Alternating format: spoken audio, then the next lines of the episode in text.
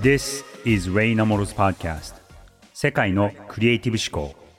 Hi everyone, this is Ray Namoro. 皆さんこんにちは。ニューヨークと東京を拠点にするグローバルイノベーションファーム I&Co 共同創業パートナーのレイナモトです。この番組では世界で活躍するトップランナーのクリエイティブ思考に迫り21世紀を生き抜くヒントを探ります。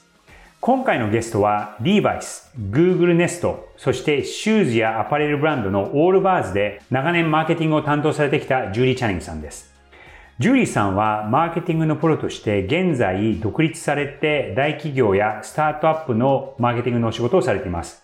僕とジューリーさんは、まあジューリーさんっていうのもなんかちょっと正直違和感があって、ジューリー、ジューリーと呼んでいるので、まあここではあのちょっとかしこまってジューリーさんにするんですが、えー、僕とジューリーさんはそうですね。仕事をきっかけに2005年に僕がニューヨークからサンフランシスコに引っ越して AKQA というクリエイティブエージェンシーに参加をした時に彼女が営業の担当の人だったんですね。アカウントディレクターという立場でマクドナルドや、あと今はもうなくなってしまった会社なんですけども、パームという会社の営業のトップをしていて、そんな同僚として仕事をしてきた中です。僕は2010年にニューヨークに戻ってきて、彼女はサンフランシスコ、今でもあのベイエリアにいるんですが、その後、AKQA を離れて、えー、リーバイスに行かれて、そして Google に行かれて、そして2015年にオールバーズという会社がまだできる前に、そのファウンダーの二人に出会っ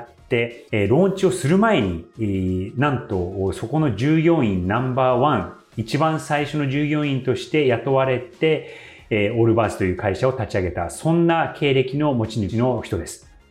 今回はそんなジューリーさんにブランドと顧客の新しい関係性についてお話を伺いました。So, let's get started. Creative Voice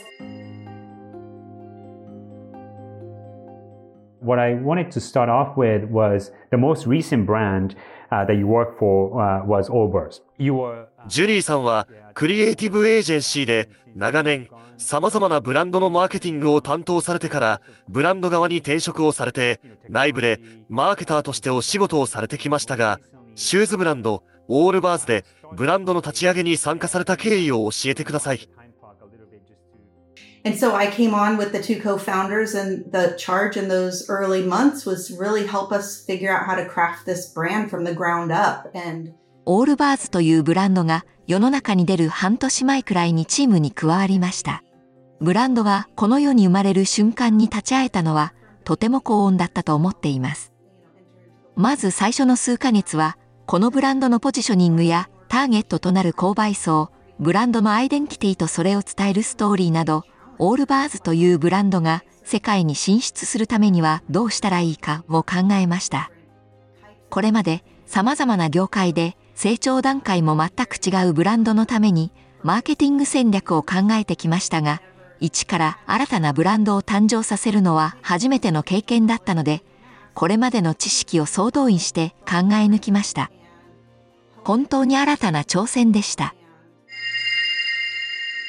このオールバーズというブランド、日本ではアメリカほど知られていないと思うんですが、アメリカではですね、サステイナビリティという言葉、ここそうですね、10年弱で結構いろんなところで騒がれるような言葉ででもあり、ニュースでもすごく取り上げられているとは思うんですが、オールバーズもこのサステイナビリティという言葉がいろいろこう話題になり始めた頃に、その気候変動という、まあ今この地球の環境がこんなに大変なことになっている時に、それをそのブランドのパーパス、目的のコアに置いて、そこからビジネスを作っていくということをした企業であります。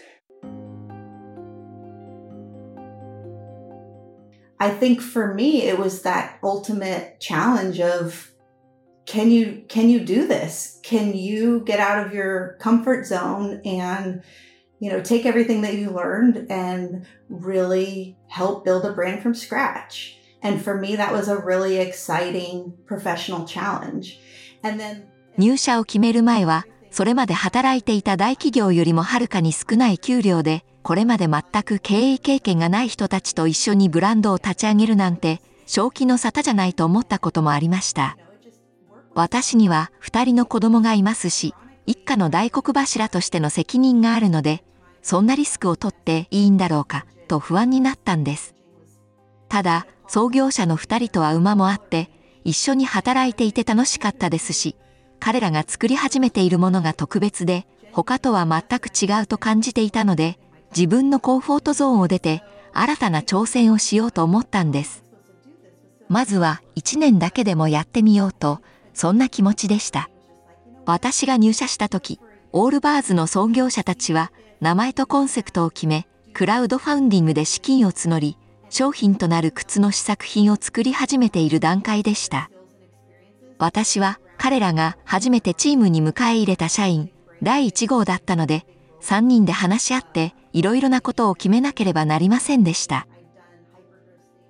What was the first thing that you did at,、um, at Obers? So, 具体的にはどんなことを話し合ったんですか First thing that we did was just the fundamentals of the brand, getting really clear on what is our unique reason for being, what is the promise that we can make to our consumers, and you know how do we fulfill on that from a principles point of view, just the the building blocks to give you that north star that would then help.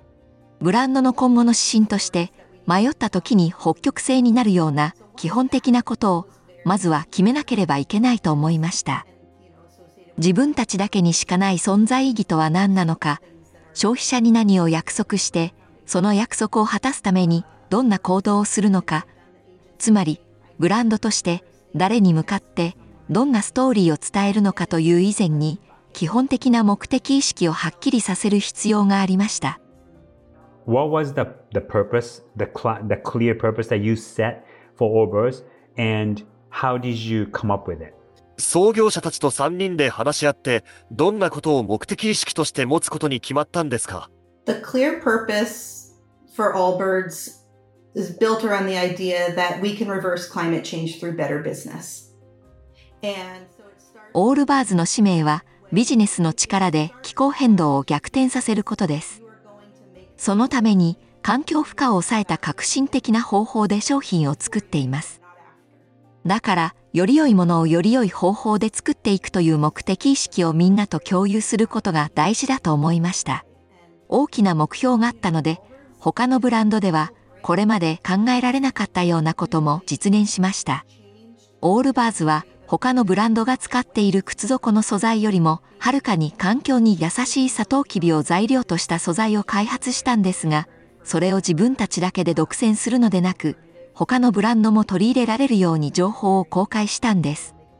オールバーズがいきなりナイキやアディダスといった規模に発展するのは無理なので、一つのブランドで気候変動に対してできることが限られているなら、新素材の情報を公開して、みんなで気候変動に取り組むことが大切なのではないかと考えました。これはまさに目的意識に沿った行動でした。あの、僕が仕事をしていた時には、彼女がそのアカウントディレクターという立場で、えっと、まあ、日本の代理店だとその営業みたいな立場にはなるんですが、それこそその営業の方たちってどっちかっていうと、リスクヘッジをしながら仕事を進めていくっていうのが仕事の一部でもあるので、リスクを取ろうっていうのはこうこぞってするタイプの人たちじゃないと思うんですよね。で、彼女もその仕事の内容とかを見てると、そのクリエイティブの人たちがとんでもないアイディアとかを提案しようって言った時に、ね、え、これってどうなるのみたいなところをリスクエッジをしながら進めていくのが役割なので、で、それまで、あの、まあ、そこそこの大企業で、AKK という会社も、まあ、大企業ではなかったですけども、かなり安定した会社で、えー、僕がやってたところにもう2000人近くいたので、まあ、そこそこの規模はあって、で、そこから、まあ、リーバイスというね、あの、老舗のブランドに行って、そして Google という世界中に知れ渡ってる、もう行き渡ってるブランド企業に行って、で、そっからもうね、あの、二人のファウンダーしかいない状況、それもまだプロダクトも世の中に出ていないところで、そこの従業員ナンバーワン、マーケター最初の人として入るっていうのは、あの、すごい勇気もいりましたし、リスクもあったとは思うんですけども、それもなんか彼女とのあの雑談で、まあ、そのリスクはあったとしても、でも、やり返しはつくんじゃないか、みたいなことを、その、彼女の個人的な知り合いの人から言われたりとか、これもエピソードのどっかで話してらっしゃったんですけども、彼女が、その彼女の家庭の中で、の稼ぎ主なんですよね。うん。だからそういうリスクもあったんだけど、でも、まあ、やり返しがつくリスクだからっていうことで腹をくくって入社されて、で、そこからの道のりも結構大変だったと思うんですけども、10年以内に上場させちゃうってもうすごいことですよね。Previously, you were at Nest, you were at Levi's, you had worked on multiple brands when you were on the agency side. But so the, why did you do that the first thing based on your previous、uh, branding experience? オールバーズというブランドを世の中の人に知ってもらうためにどんなことをしたんですか PR and social media. We created fans and we did that because we were very human in our approach. Uh, we did that ブランドの目的意識がはっきりしたので、それに基づいてストーリーをきちんと伝え、ファンを増やしていこうと思いました。オールバーズの靴は環境に良い素材を使っている上にとても履き心地が良いので、商品を試してもらうことで、わあ、これは履き心地が良いだけではなくて、この靴を買うことで地球にとっても良いことをしているんだと実感してもらえると考えたんです。How did, did you know whatever that you were going to do and you were doing would create enough buzz to make Obers a known brand? Or was it, you know what, like, let's see what happens? どのように PR したんですか I had faith in the brand story. I had faith in the product. And I had faith that if we could get the right people to experience it, they would want to talk about it. You know, 気候変動に対して問題意識を持っている人に実際に靴を試してもらい、もし履き心地に満足してもらうことができれば、その人たちが SNS などで自分の体験について話したくなるんじゃないか、そうしたことは考えていました。ただ、まさかタイム誌が発売と同時に世界で最も履き心地の良い靴と紹介してくれるとは思いもよりませんでした。was essentially this idea that we believe we can reverse climate change through better business. Hmm. But again, we're talking about back in 2015, 2016, people were not motivated to buy just because something was sustainable. It needed to live up to slash exceed expectations And then, you know, if it was also made sustainably without compromise, it was a win-win. And so, ブランド立ち上げ初期の2015年、2016年というのは消費者が今のようにサステナビリティを意識してはありませんでした。そのため、いかに自分たちが革新的なのかをビジュアルで表現し、インスタグラムに投稿することにしたんです。SNS 戦略は小さなことの積み重ねでした。そして徐々に話題になっていって、ついにはオプラ・ウィンフリーのような影響力のあるセレブまで愛用してくれるようになり、大きな口コミとして一気に広がっていったんです。オールバーズはごくごく初期の頃から SNS でファンと信頼関係を築くことができました。これはとても高温なことです。なぜなら、インフルエンサーに大金を支払って宣伝してもらっても、私たちのブランドを心の底から応援してもらうことはできないからです。SNS を通じて私たちの環境への取り組みを心から応援してくれるブランドのファンとつながることができた背景には、良いスタッフに恵まれたことも大きく影響しています。私はあえてインスタグラムですでにインフルエンサーとして活躍している女性を雇ったんです。そこで私たちはまだブランドを始めたばかりで、もともとフォロワーが少ないということを逆手に取ることにしました。彼女に失うものは何もないと自由な発想で、次々と実験的なことを試してもらって、純粋に私たちを応援したいと思っている人たちと信頼関係を築くことができたんです。これは私のキャリアの中でも最高の人選でした。What are say like the top three do's and don'ts on social media as a brand? ブランドを SNS で PR する上で大切なことは何ですか I, I would say being a really, really good listener. There's so much insight to be found if you listen carefully and mind the comments Uh, SNS はブランドと消費者のパワーバランスを大きく変え、消費者の声に力をもたらしました。だからこそ、最も重要なのは、SNS に寄せられる声に、ブランド側がちゃんと耳を傾けることです。そうすると、消費者も、このブランドは、ただ自分の主張を押し付けるだけでなく、私たちの意見を本当に大切にしてくれているんだと気づくことができます。例えば、オールバーズも当初、男性用と女性用で靴の色を変えていましたが、SNS に寄せられた消費者の声に耳を傾けて、男女どちらも同じ色の靴が買えるようにしました。このように、消費者の声を無視せず、その洞察力に感謝しながらビジネスに反映させることはとても重要です。Um, anything else that you would add? Um, things that uh, a, you know, a thing or two that you think today's brands need to have at the top of their mind to build a brand in the 21st century. 21世紀にブランドを立ち上げる上で一番大切なことは何ですか if you start with clarity of purpose and then you stay relentlessly true to that purpose, and there are a lot of distractions along the way. Uh, you know, for me, that's where brands start to have missteps when they chase the shiny object or focus on the short term goal. It's often at 目的意識を見失わず、そのブランドのファンと精神性コミュニケーションをとり、等身大であることが一番大切だと思います。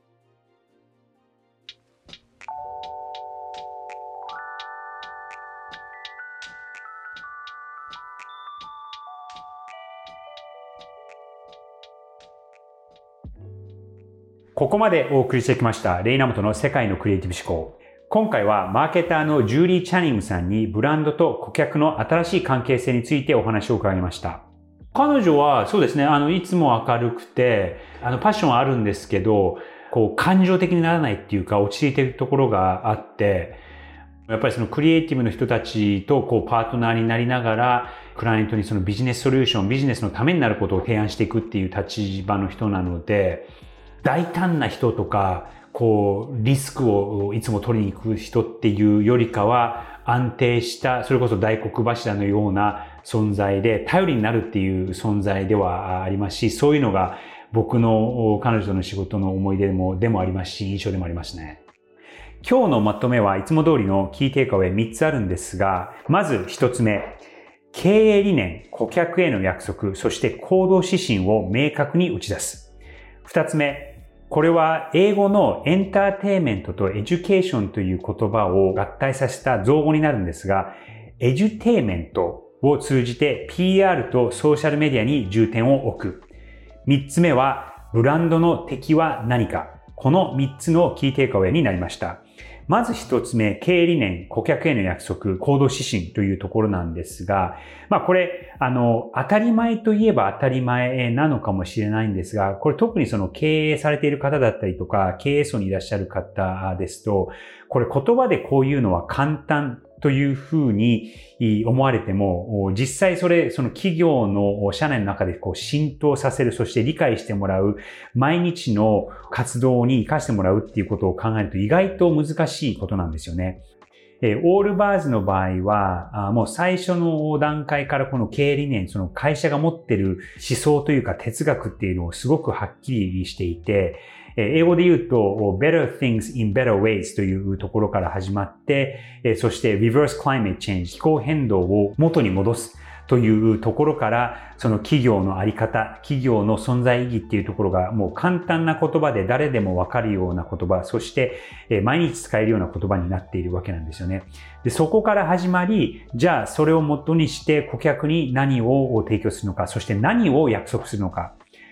えそれから毎日の活動の中で、毎日のお仕事の中でどういうことを大事にして行動するのかっていうことを明確に打ち出す。英語で言うとですね、これ purpose, promise, principle という P が重なった言葉なので、覚えやすい言葉なんですが、この purpose, promise, principle、経営理念、顧客への約束、そして行動指針を明らかにするっていうことを明確に打ち出すっていうことは、これはあのインタビューの中でも結構何回も出てきて、やっぱりそのこうブランドがちょっとこう、逸れた方向に行ってしまうっていうところの原因は何なんですかねっていうことを話したときに、やっぱりこの最初のパーパスっていうところが、あの、はっきりしてないと、そしてそれにちゃんと向かっていってないと、意識してないと、脱線してしまうんですよねっていうことは彼女もおっしゃっていました。えー、二つ目のこの edutainment っていう言葉なんですが、これもさっきも言ったように、その education という言葉とエンターテイメントという言葉がくっついた造語なんですが、エンターテイメントだけでも、そして education だけでも足りなくて、 education するような、その教育するような、皆さんにこう教えるような、顧客に分かってもらいたいようなことを、教育として、え情報として渡すだけではなくて、それを楽しく、そしてエンターテイメント性があるような形で提供していく。で、そこに、そうするためには、PR だったりとか、ソーシャルメディアに重点を置くっていうことが大事なんだっていうふうにおっしゃっていました。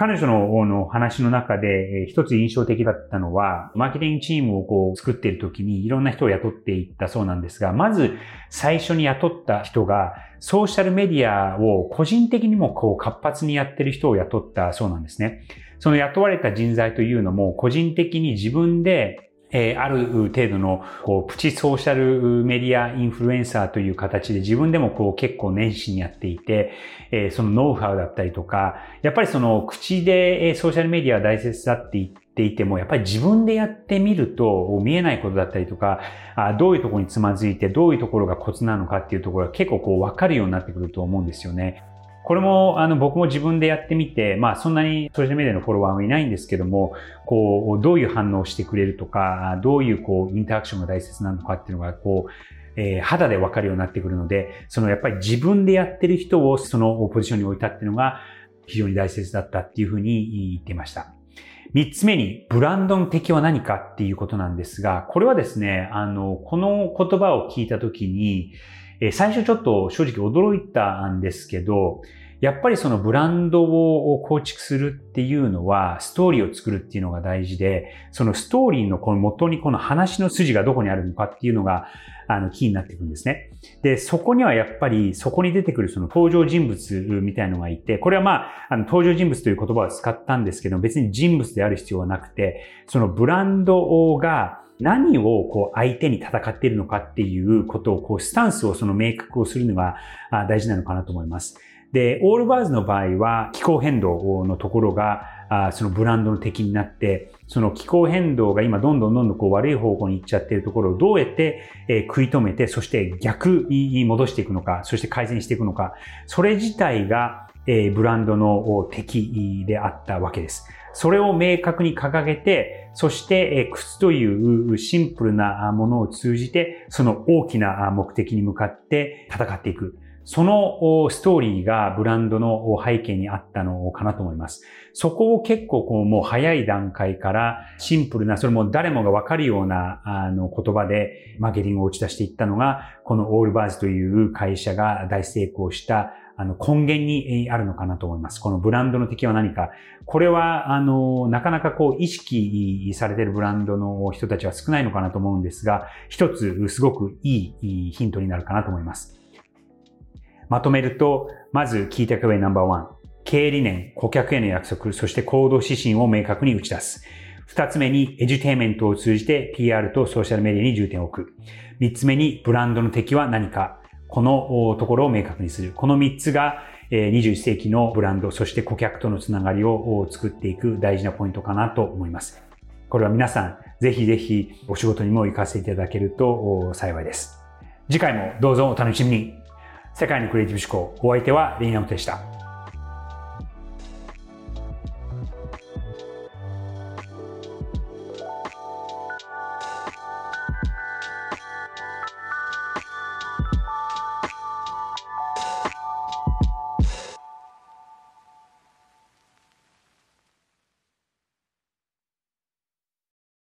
デジタルガレージは危険な海に最初に飛び込むファーストペンギンスピリットを創業以来大事にし続けていますこれから来る Web3 オープンソース時代を見据えたテクノロジーで新たなビジネスを生み出す仲間を募集しています番組詳細欄にあるリンクよりぜひご覧ください Web3 is here. Join us. Join the first penguins. New Context Designer, Digital Garage.